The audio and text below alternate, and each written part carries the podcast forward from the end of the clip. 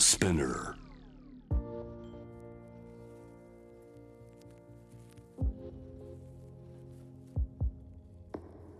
藤原信也新東京漂流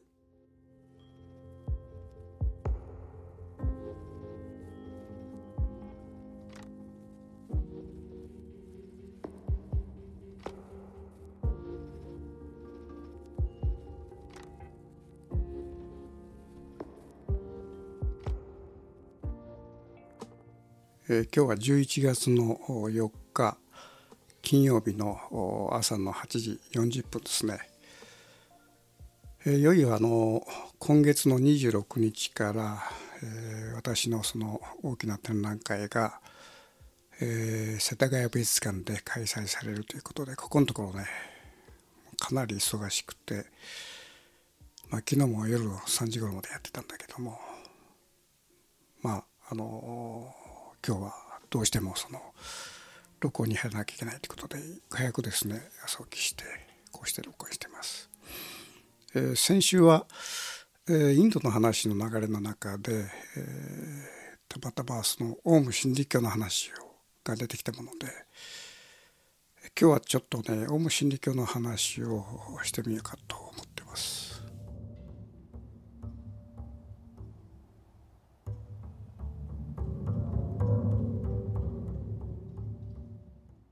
ただこのオウム真理教っつってももうこの例のあの地下鉄サリン事件が起きたのが1995年の3月20日ということで、えー27年前ですよね。ということは今このポッドキャストを聞いている27歳以前の人はまだ生まれてなかったということなんだよね。まあそれくらい遠い、えーもうかなり遠い時代の問題になってきてるんだけども地下鉄サリン事件の1995年3月20日これはもう本当はっきり覚えてるんだけども、えー私当時ねテニスやってて外苑前の外苑の方の渋谷区のあの公共のねテニス場があってそこでね本当晴れたいい日であのテニスをやってたのね。で気持ちよくこうボールの音が聞こえてる中で突然青空にねパタパタパタパタというこのものすごいたくさんのねあのヘリコプターの音がし始めたんだよ。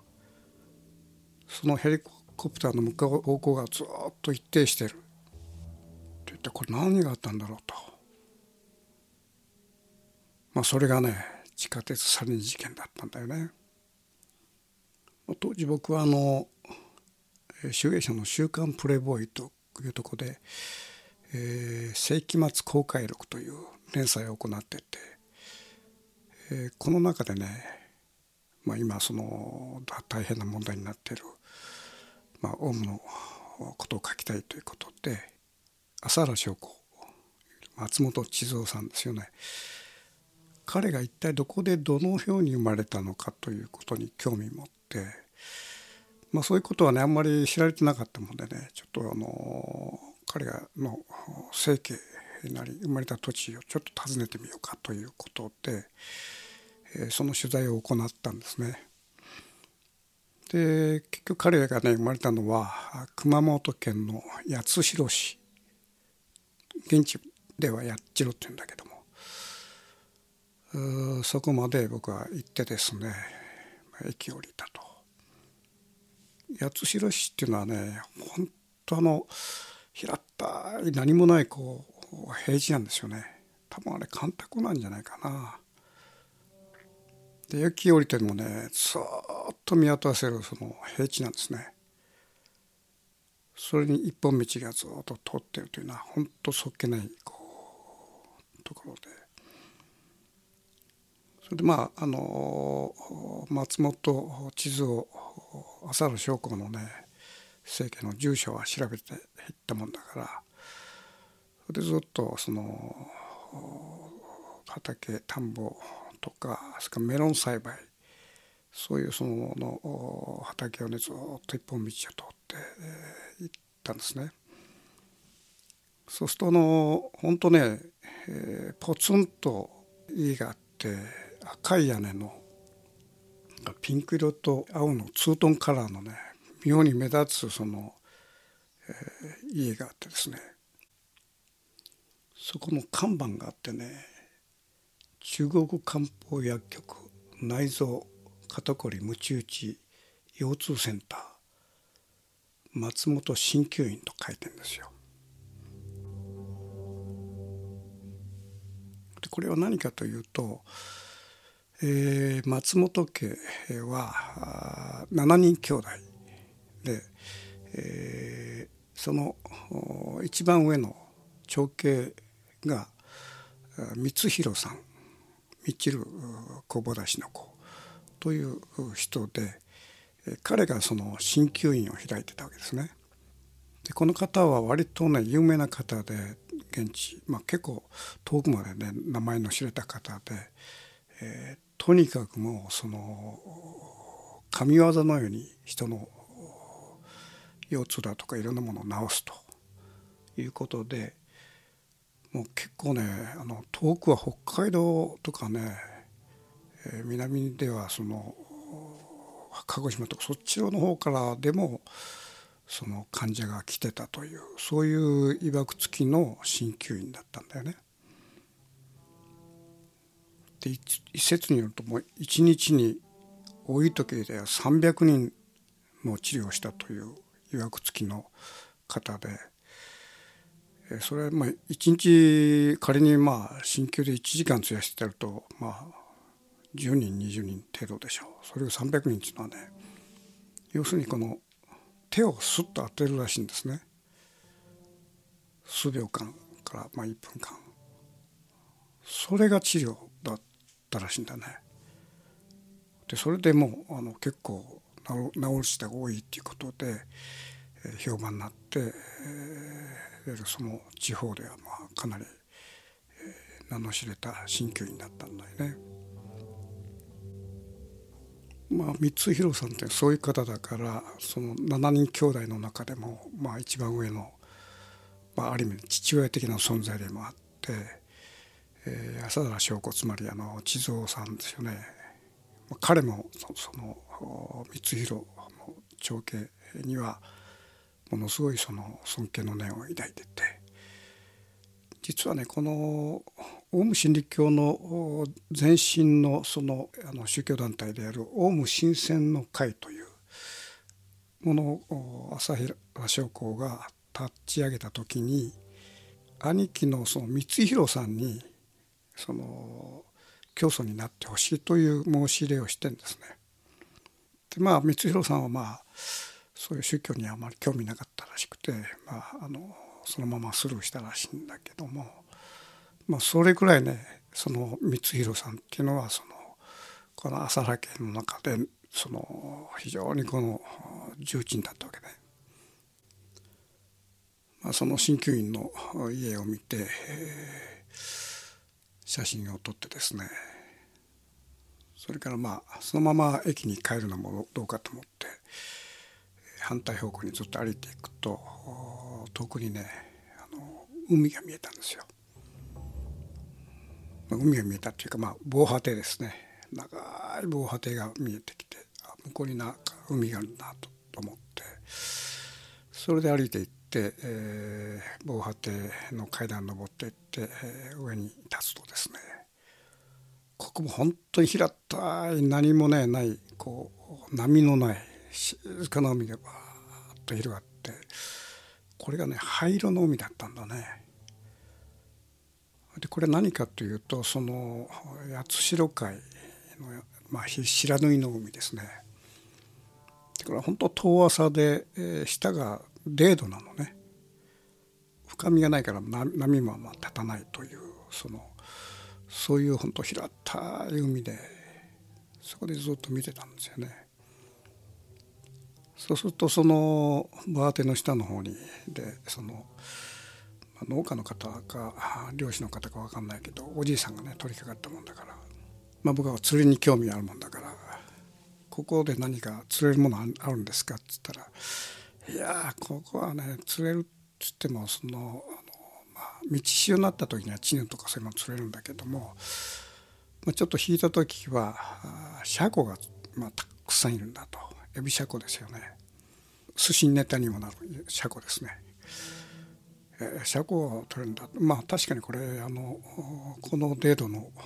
海だと相当いるんだなと思って「ああシャコなんですか」ちょっといやもうシャコはもう食えんからねっていうわけですよ。なんでですか？っつったらもうこれはもうあの汚いと。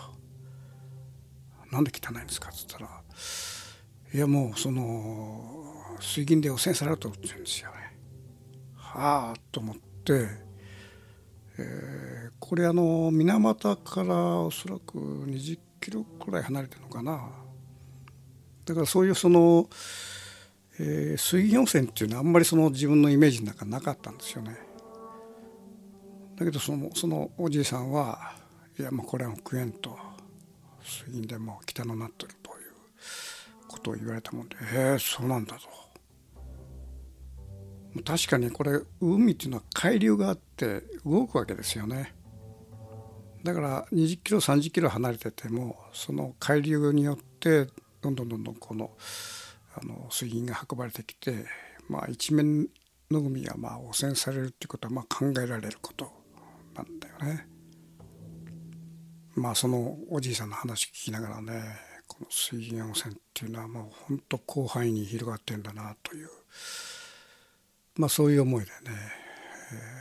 ー、その海から離れて八代の駅まで行って、えー、帰郷したんですね。で東京に帰ってですね2週間後だったかな、まあ、あるその電話があって軽井沢の方で、えー、時代を語るというその懇談会を行いたいと。ついてはちょっとあの講師としてあの出てくれないかと。いう話があって、えー、まあその話ちょっと乗ってですねあの3日後に軽井沢の方に行ったんですね。まあ、いわゆるあの時代を語るというテーマだったから当然のごとくねその時問題になってるそのオウム真理教の話をね僕なりにして、えー、まあなんとかこう終えたわけなんだけどもいやこの時ね本当奇遇というかあのまあよくまあこういうことがね僕の場合起こるんだけどもその終わった後にある青年が近づいてきて30代かな、まあ、今オウムの話をされましたけども、えー、その八代の方で、えー、松本地蔵のその政権も訪ねられたと、えー、お兄さんはいらっしゃらなかったでしょうと言うんですよね。ああ当然まああのその親権は閉められてたから誰もいなかったという話をするとお兄さんのあの、えー、と光弘さんに会ってみる気はありますか?」って言うんですよ。えっ？と思ってねまさかという感じがしたんだけどもその後まああのちょっと集団から離れて2人でいろいろ話をするとですね、まあ、彼もねあのジャーナリストの人で昔からそのオウム真理教のことを取材してたらしいのね。その過程でまだ問題になってない時代にその朝原将校のお兄さんの三つ弘さんと会ってるわけよ。まあその後それなりのやり取りがあって、えー、こういうまあオウム真理教がいろんな社会的事件を起こす過程で、えーまあ、当然ねあの家族もバラバラになってまあ、光弘さんもどこかに身を隠しているわけですね。まあ、光弘さんといえばねこの朝原家の、まあ、父親的な存在あるいは非常にカリスマっぽい人であの朝原将校の視線の会のその教祖になってくれって言ったぐらいそのの方で、えー、まあ是非会いたいというふうにねあの頼んだわけですね。で後日、まあ、彼は長兄の光弘さんと連絡を取ってそれからね1週間後だったかなあの、まあ、会いましょうということの返事をいただいて、えー、当時ね光弘さんは大阪にいらっしゃった結構ねあの大阪のまあタクシーでずっと行ったんだけど結構の距離っていうかな40分ぐらいかかったかな。で大阪のまあ周辺のね商店街あまりそのどこにあるかっていうのちょっと僕はもうその入り組んでたからもう記憶にないんだけどもそのまあ大阪周辺の商店街古い商店街ですねそこで泊まって、えー、商店街を歩き始めてある商店街の一角に木戸があったんですね古い木戸が。でそこで、えー、の案内してくれたじいさんは戸を開けてそうすると戸を開けるとねその薄暗い路地があってで彼はずっとそのじい君は入っていって、えー、まあ23分後に戻ってきてですね今いらっしゃるからということで、えー、まあ、約束が大体5時に約束してて、まあ、2時間程度はお会いしましょうということで、え5時に入ってまああの2時間後の2時間半ぐらいかな後にその新幹線の切符は取ってたのね。で入っていって、えーアパート古いアパートなんでねそこのから青年が一人出てきて30歳ぐらいかな割と人の良さそうな青年が出てきてで彼はね光弘さんのお孫さんだったんだね。でお孫さんがその部屋に4畳半のねあのちょっと薄暗い4畳半に通してくれて4畳半の横に襖があっててしばらくするとですねそのお孫さんがわっと襖開けてこちらに入ってくださいっていうことで入ったところが掘りごたつのある六畳間だったのね。でそこで待ってたと。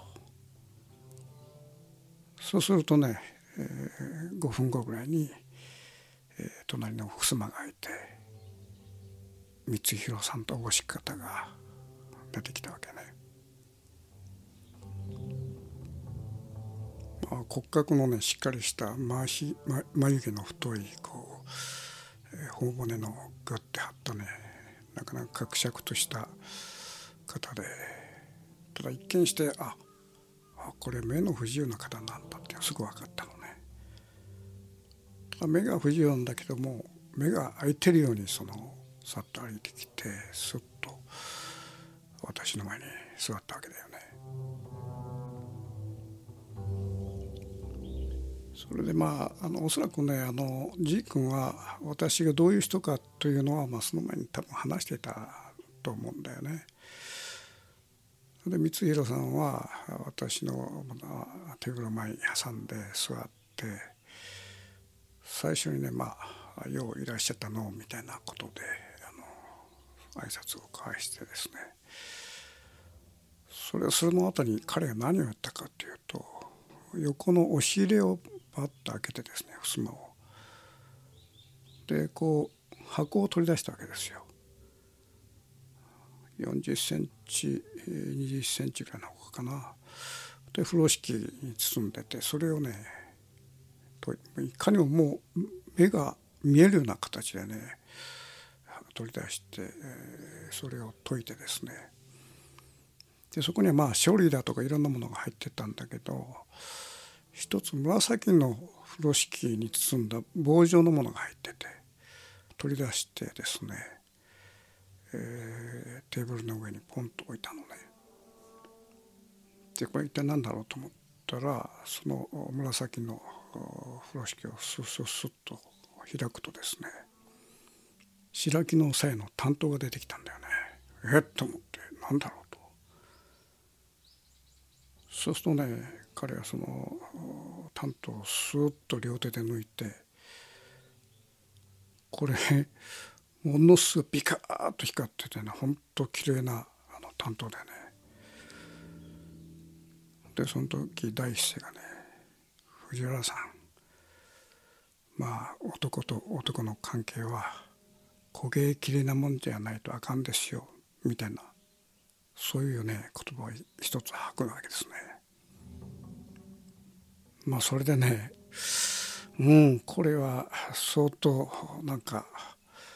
覚悟せなあかんなという、まあ、感じがしてね、まあ、嘘のない話をしたいということなんだね結局まあ飾りのない正直な話をということだと思うんだね。まあそういうことをまあ僕はその担当を見てちょっと理解したっていうかな。ただその後ねその話が、まあ、どこので生まれてどうのこうのというよも山話がずっと続くわけですよ。それであのまあ僕もその文字工で生まれてどうのこうのとかねこのお互いの出自を話してまあいろんなねよもやま話が続いてそのまあ鍼灸の話だとか人のその体がこうなっててあのこういうところこうなるとこうだとかねそういうそのまあ彼の鍼灸としての技術技術っていうかなそういう話もしたり、まあ、とにかくまあその話がなかなか確信にいかないと。で僕はねこの一つだけねこの松本の長兄にね聞いてみたいことがあったんだよね。というのはその軽井沢で講演した後にこの G 君で言ったことがすごくこの気になっててその彼はま松本家にその鍼灸院ですね。そこにも勝って何度か訪ねてんですね。でその時に必ずその出てくるものがあるとお酒の魚に。それがシャコエビシャコね。八代海のこれがね山盛り出てくるんだとでそれをポリポリ食べながら酒を飲むっていうのがまあ松本家のしきたりだったというんですよね。まあそれを聞いた時ねこれはええー、と思っていわゆるあの僕は八代会見てる時におじいさんこの八代のその車庫っていうのは汚いと、まあ、水源汚染されてるからねこれはもうあの食べちゃあかんというようなことを言ってたわけですよね。でその釈光を常備その朝原家では食ってるということを、まあ、じい君は言ってたもんだからそこでふっとねこの浅田諸子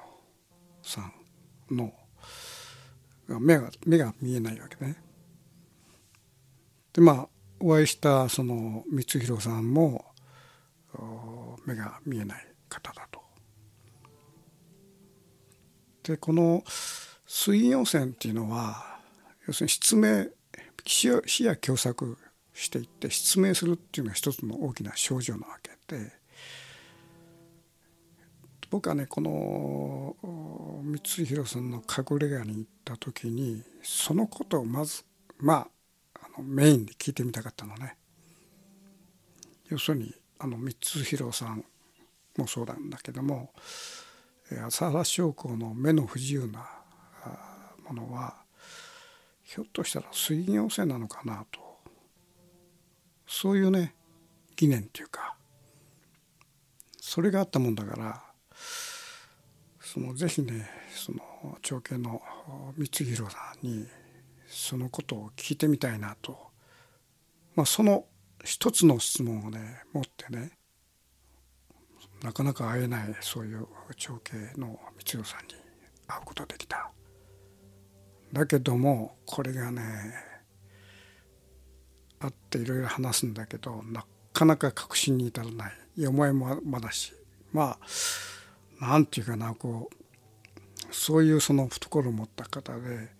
僕がね私が何を何かいつも積もってきてるなっていうのは彼分かってるわけよね。だけどずっと話をそらしてまあいろんなよもやま話に持っていってるとあこれはずっと彼はそらしてるなとあんなあの机の上にねテーブルの上にあんな担当のギラッとしたのを置いて嘘偽りのない話を男と男の間はしなきゃいかんみたいなことを言いながらですねずっとそらしてよまよま話でずっと行くわけですよ。でその時僕が気づいたのはねまあその時酒が出たんだけども彼はねおちょこにねあのとっくりからねお酒注ぐでしょ。自分で注ぐんだよね。でそれをねおちょこを外さないんだよね。普通ほらおちょこから目が見えないで外すでしょ。それ外さずにその分量もねぴったりついでグイッと飲むんですね。からこの人はすごいまあ変な能力持った人だなと思って、まあ、もう一つはあの目の見えない人っていうのは耳がすごいんですね。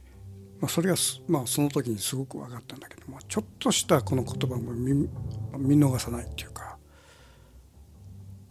だからねあの逆に目が見えて耳が聞こえるっていうことはそのアンテナが2つあるからまあ結構いい加減に対応してること多いんだけども目が見えなくて耳だけで済ましてるとその人のなんかこの声のねトーンだとか言葉だとかそういうものを全部聞き分けてあここはちょっと嘘っぽいなとかそういうことがねおそらく分かるんじゃないかと。だから彼と対面しててね、まあ、あのこの担当が出てきたようにねこの人の前でちょっと嘘でもつくとすぐ見破られるなという感じがあってね仮にあの山話であってもあの嘘偽りのない話をねずっと僕はしたわけですね。ただそのうちにねどんどんどんどん時間は過ぎていって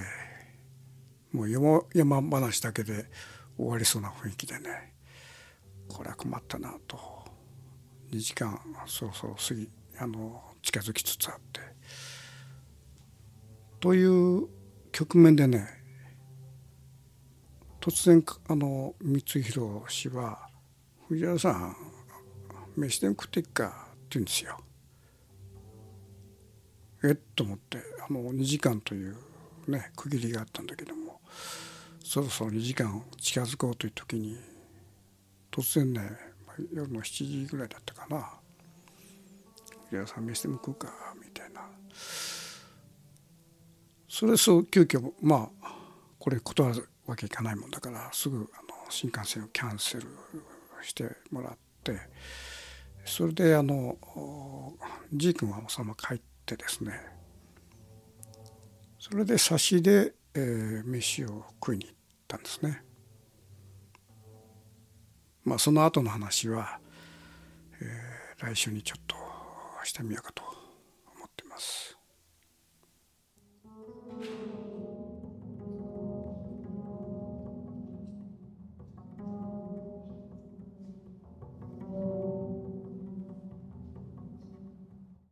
藤原信也新東京漂流。